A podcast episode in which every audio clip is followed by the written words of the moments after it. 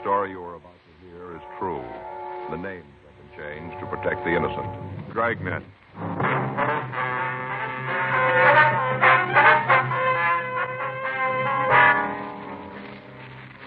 You're a detective sergeant. You're assigned to Bunko Fugitive Detail. A confidence man has set up operations in your city. The product he's selling has a ready market perfect cut blue white diamonds. Your job? Stop him.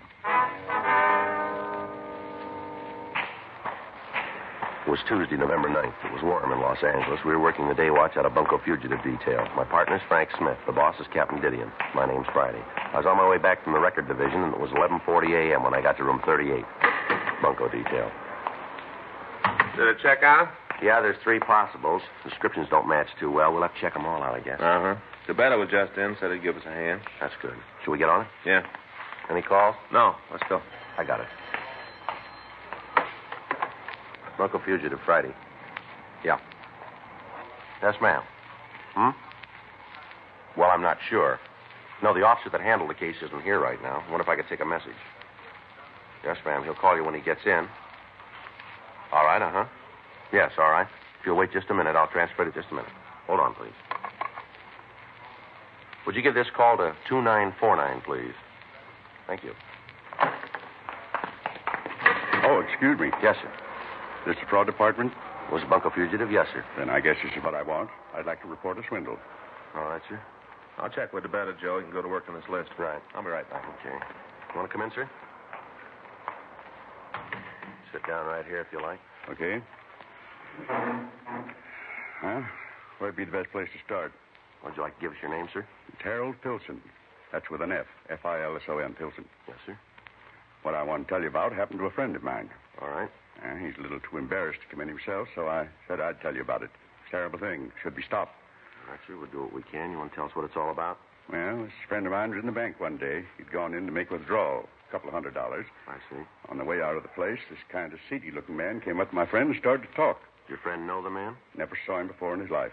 All right, sir. Go ahead. Well, this little guy said he had a business proposition to put to my friend. Said they could both make a lot of money out of it. Mm-hmm. The little guy suggested that they both up and walk down the street to a little coffee stand that's there and have a cup of coffee. My friend didn't see anything wrong with that, so they did. That's where the little guy told the story. What was that, sir? Oh, about how he was a DP, you know, a displaced person. Mm-hmm. Said he'd come over from Belgium. Big story about how he just managed to get out of Germany with his life. Really laid it on thick, real thick. Uh-huh. That's when he pulled a snapper. Said that he'd gotten into the country illegally. But he didn't have any papers, and that's why he came to my friend. I see. Go ahead. And you see, this little guy reached into his pocket, took out a couple of pieces of folded paper. He undid them, and there were four diamonds. Most beautiful thing you ever saw. Mm-hmm. Fellow went on to say that since he was in the country without a passport, he couldn't take the chance of trying to sell the diamonds, said he might be picked up. So he wanted to sell the stones to my friend. Said he wouldn't have any trouble getting rid of them. Well, how much did he want for them, do you know? Yeah. Said he'd sell the lot for thirteen thousand dollars. It's quite a bit, isn't it? Yeah, especially when this friend of mine doesn't know anything about diamonds. All right, sir. Do you want to go ahead? Well, the little guy said my friend could take the stones to any jeweler and have them appraised. Said he'd go along with whatever the jeweler said. And that's what your friend did then? Yeah. Went to one of the best jewelry stores in the city. Took the stones with him and had the jeweler look at them. Now, Oh, this little man, did he go into the store with your friend? No, he said he'd wait outside. Uh-huh. Well, the jeweler looked at the stones and said they were worth fifteen thousand dollars. That's wholesale.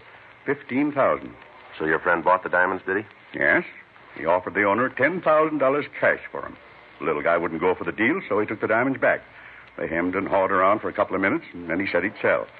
So the both of them went to my friend's bank, got the money, and the deal was set. The little man reached into his pocket, took out the package, handed over the diamonds for the ten thousand. Mm-hmm. Then my friend tried to sell them. He went back to the same jeweler. And that's when he found out. Yeah. They weren't the same stones. My friend had gotten a different packet. Instead of diamonds, he bought four zircons worth twenty-five, thirty dollars apiece. Ten thousand dollars for a hundred and twenty dollars worth of cut glass. Now you've got to do something about it. You've got to figure some way to get that money back. All right. You want to give us a description of the man who sold you the phonies? How'd you know? Well, you aren't the only one who's been taken by this racket. There have been several cases the last few months. That's all the more reason you ought to get him.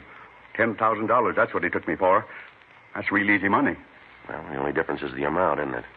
What do you mean? You tried to take five the same way.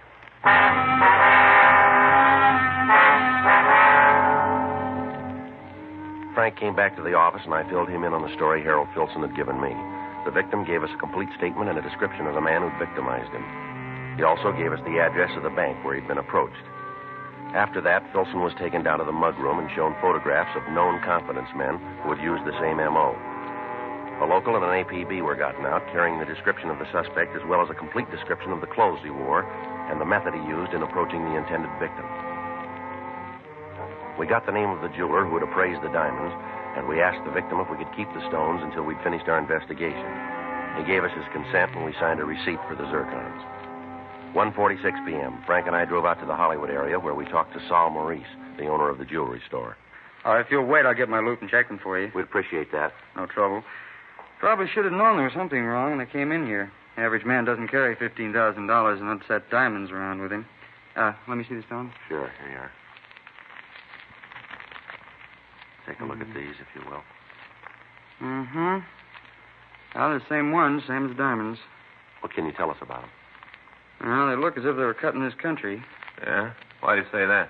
Facets, they're cut longer than European stones. Oh. Mm-hmm. Now they were made in America. Is there any way we could tell where? No. Whoever did it, though, knew what he was doing. I remember the diamonds. Beautiful. I mean, the real diamonds were just like these, then, huh? Mm, Yes, there was a 125 round, two one carat marquee, and a 403 square cut. You sure about the size, are you? Uh, reasonably, yes. I didn't weigh them at the time, but I did use a mo gauge on them. That's what they checked out. You can't give us any idea, then, where the zircons might have come from? Mm, No, I'm sorry. I can give you a list of the men in Los Angeles who might have done it. We'd appreciate it. No trouble at all. Uh, you want to take these with you? Yes, sir. Say, I don't understand. Why would a legitimate diamond cutter make these imitations? Well, if a person ordered them copied, there'd be no reason not to. Quite often, people don't like to wear genuine stones. Occasions when good imitations do just as well. That's what probably happened here. Uh-huh. Whoever it was probably ordered a melange lot. The color went ahead with it.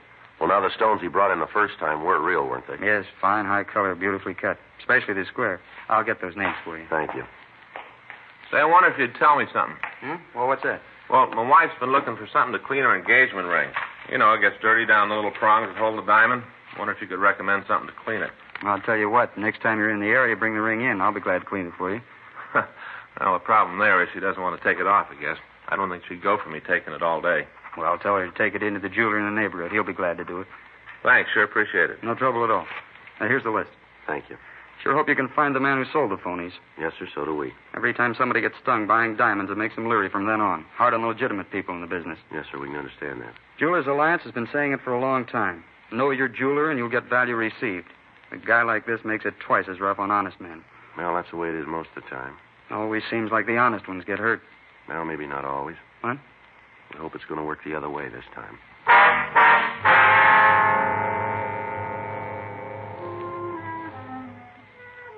Three fifteen p.m. Frank and I returned to the office and got out a supplemental bulletin on the genuine diamonds that were being used.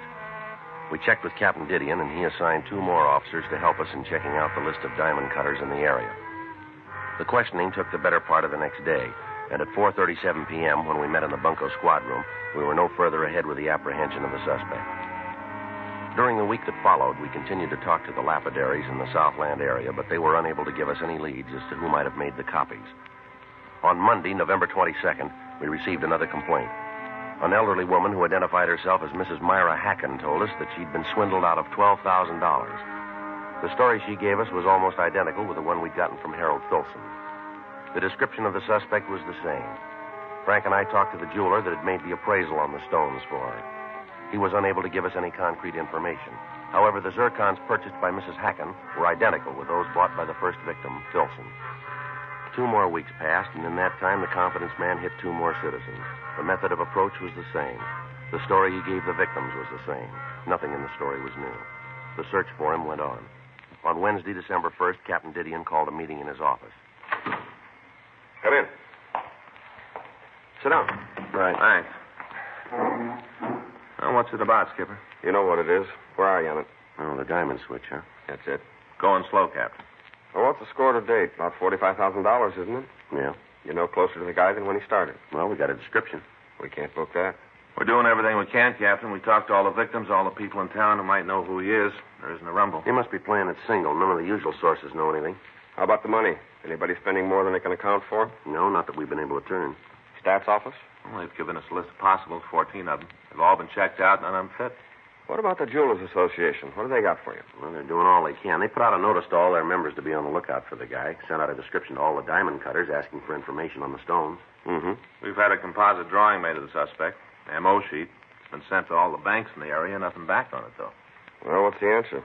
Got to be some way of nailing him. Well, we got an idea. The odds are on the long side, I guess, but it's about the only way that we can think of. Let's hear it. Well, we know that the guys work in the Hollywood area pretty heavy. Seems that most of the marks he picks are out there. They do business in those banks along the boulevard. Mm-hmm. We thought that if we could spot a couple of undercover people in the banks and make it look like they were doing business there, they might be approached. You meant it when you said the odds were long. How many people do you figure you're going to need for this? Well, we figure a minimum of a half a dozen. They all should be middle-aged or elderly. Suspect doesn't seem to bother anybody under 40. How about keeping in touch with the undercover people? How you figure to work that? Well, we thought we could cruise the area, work out some kind of a check system so we'd know what was going on. Mm-hmm. Okay, I'll get in touch with Chief Brown. Ask him to line up some officers that'll work the banks. You better get in touch with Hollywood. Fill him in on what you're doing. Might ask for a couple of F cars to give you a hand on the surveillance. Right, Skipper. We'll get together here in the morning. You can brief them on what you want, how you're going to work it out. Okay. Better notify the banks, too. Give them the setup so there won't be any slip. All right. Excuse me. Bunko fugitive, Captain Didion. Yeah? Mm-hmm. Okay, we'll send him right up. That's right. Do what you can. Here's one to move on. Bank on Hollywood Boulevard. Head cashier says there's been a man loitering in the place for the last 30 minutes. Yeah? Matches the description of your suspect right down the line.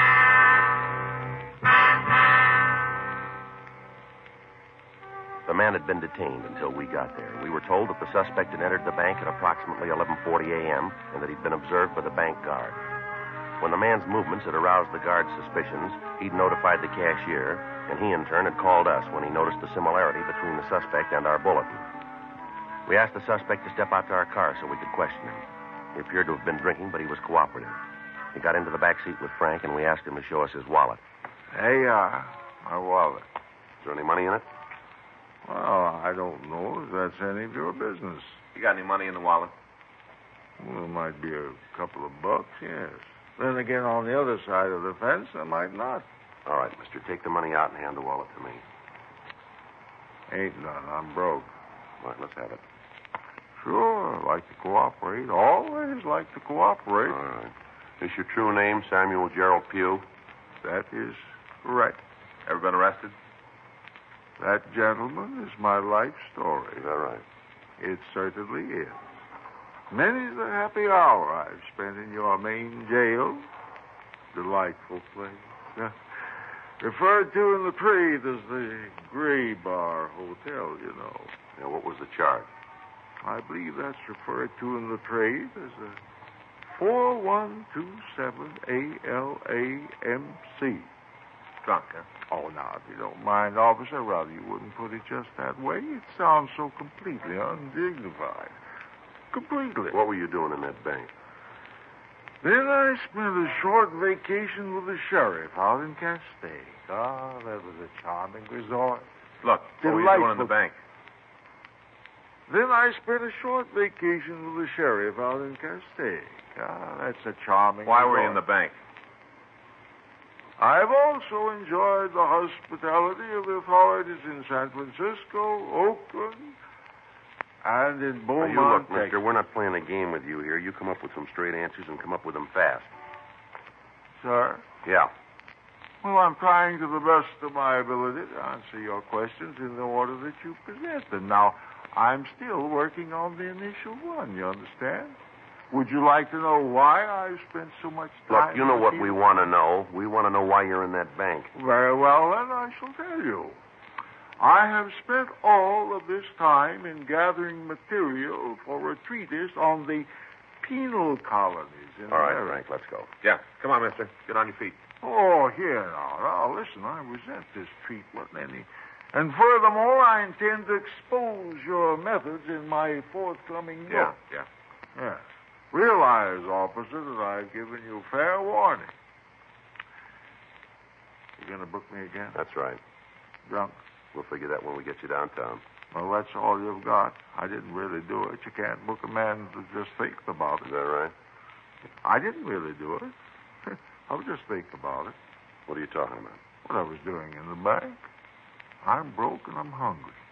I just got into town this morning. I arrived amid the sunshine of glorious California, broke and hungry. So I ambled around a bit and went into the bank. Thought maybe I'd write a little check. Just enough to tide me over till I decide to accept one of the many offers that have been offered me. You got any money in the bank? Oh, that's a trivial detail. However, inasmuch you gentlemen are willing to accord me the hus- hospitality of the Gray Bar Hotel, I shall accept with alacrity. Well, that's nice. I'm gratified that you appreciate my position.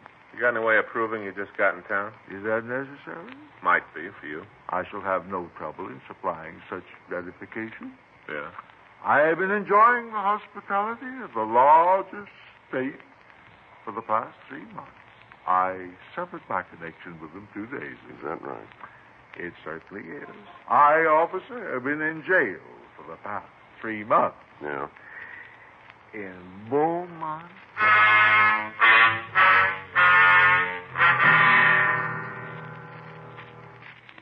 The suspect was taken to the city hall and held for further investigation. Teletypes were sent to the authorities in Texas, and they verified the story that we'd gotten. The suspect was booked in violation of 4127A LAMC. The following morning, Frank and I, along with Captain Didion, briefed the police officers chosen by Chief Brown. We told them the suspect's M.O. We gave each of them copies of the composite drawing that had been made. At 10.30 that morning, the plan was put into operation. It continued through the weekend without results. During that time, we received no new complaints regarding the confidence man. Wednesday, December 8th, Frank and I checked into the office.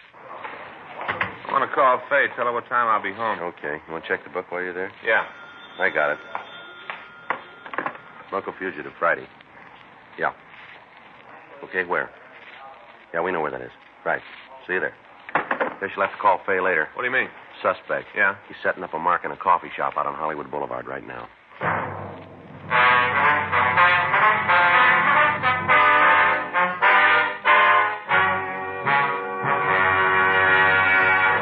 You are listening to Dragnet, the authentic story of your police force in action.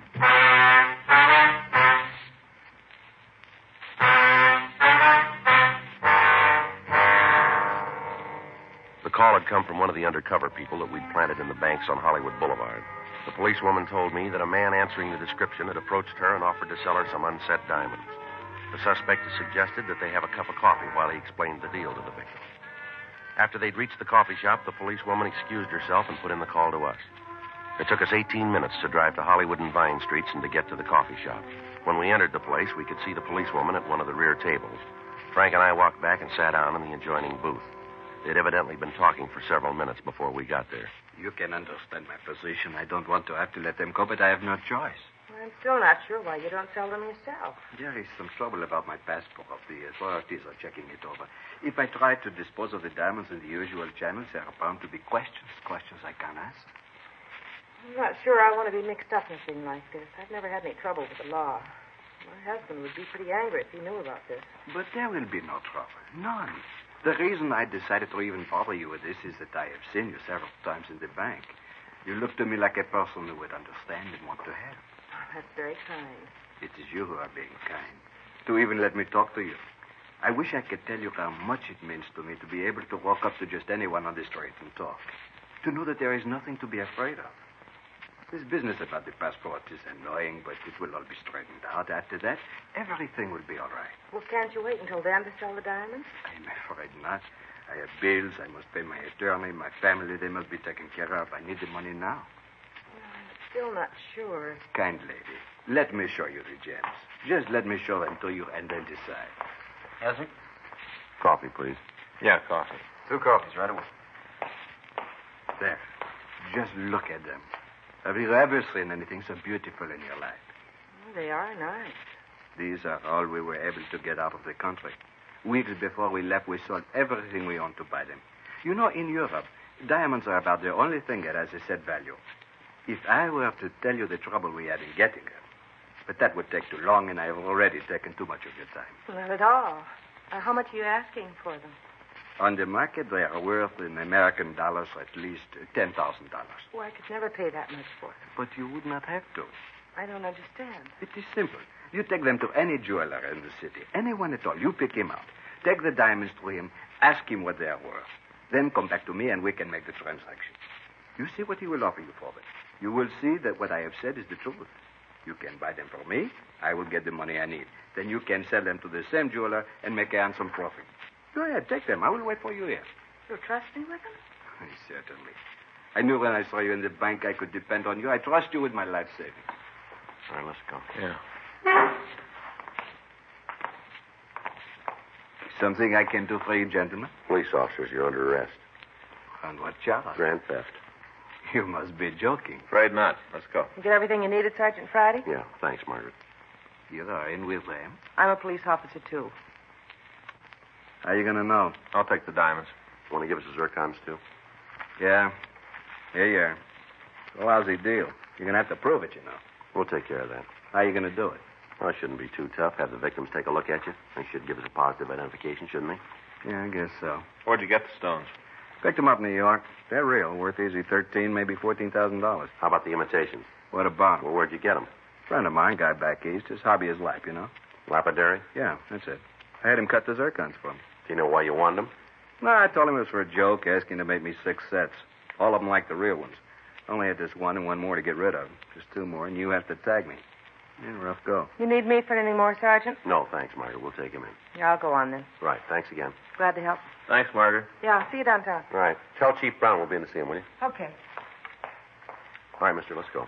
Mind if I finish my coffee? All right, make it fast. Okay, thanks. What's your name? Nathan Croner. You ever fallen before? Couple of times, small beefs. Where? Midwest, Colorado, Kansas. Big time? Burglary. Served three years in Colorado, two in Kansas. Thought you had it figured this time. Sure way to make it pay. Never know, do you? What's that? How it's going to turn out. Take his dodge, for instance. Yeah. Hey, you got a cigarette? Yeah, here you go. Thanks. I got a match.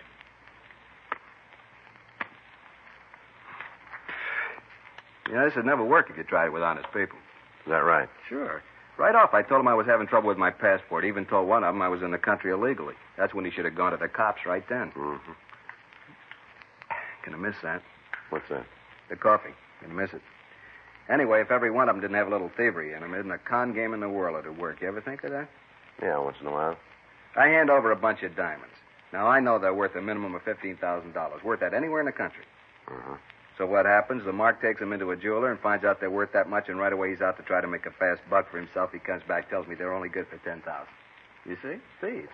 Mm-hmm. You about finished with that coffee? Now the mark stands to make himself a couple of thousand dollars going in, but that isn't enough. He's going to take me for more. It wouldn't work if they weren't thieves at heart. Well, that still doesn't give you the right to take them. I suppose not. I get a real kick though out of figuring what they look like when they find out they're stuck with a handful of cut glass. Must be real yaks to see that look.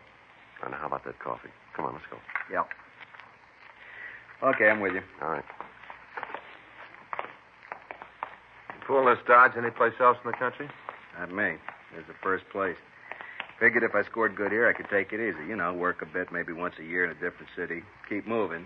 Don't make any difference how they talk or what kind of clothes they wear. A mark's still a mark. I just had a bad deal. Going good, I could have lived off of it for years. That's what you wanted, huh? Yeah, just a deal to keep me in clothes and food. Roof over my head, nothing big. Well, it all worked out then, didn't it? What? That's what you're going to get. Come on.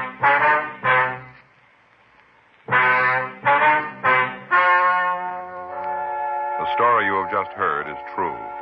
The names were changed to protect the innocent. On April 15th, trial was held in Department 98, Superior Court of the State of California, in and for the County of Los Angeles.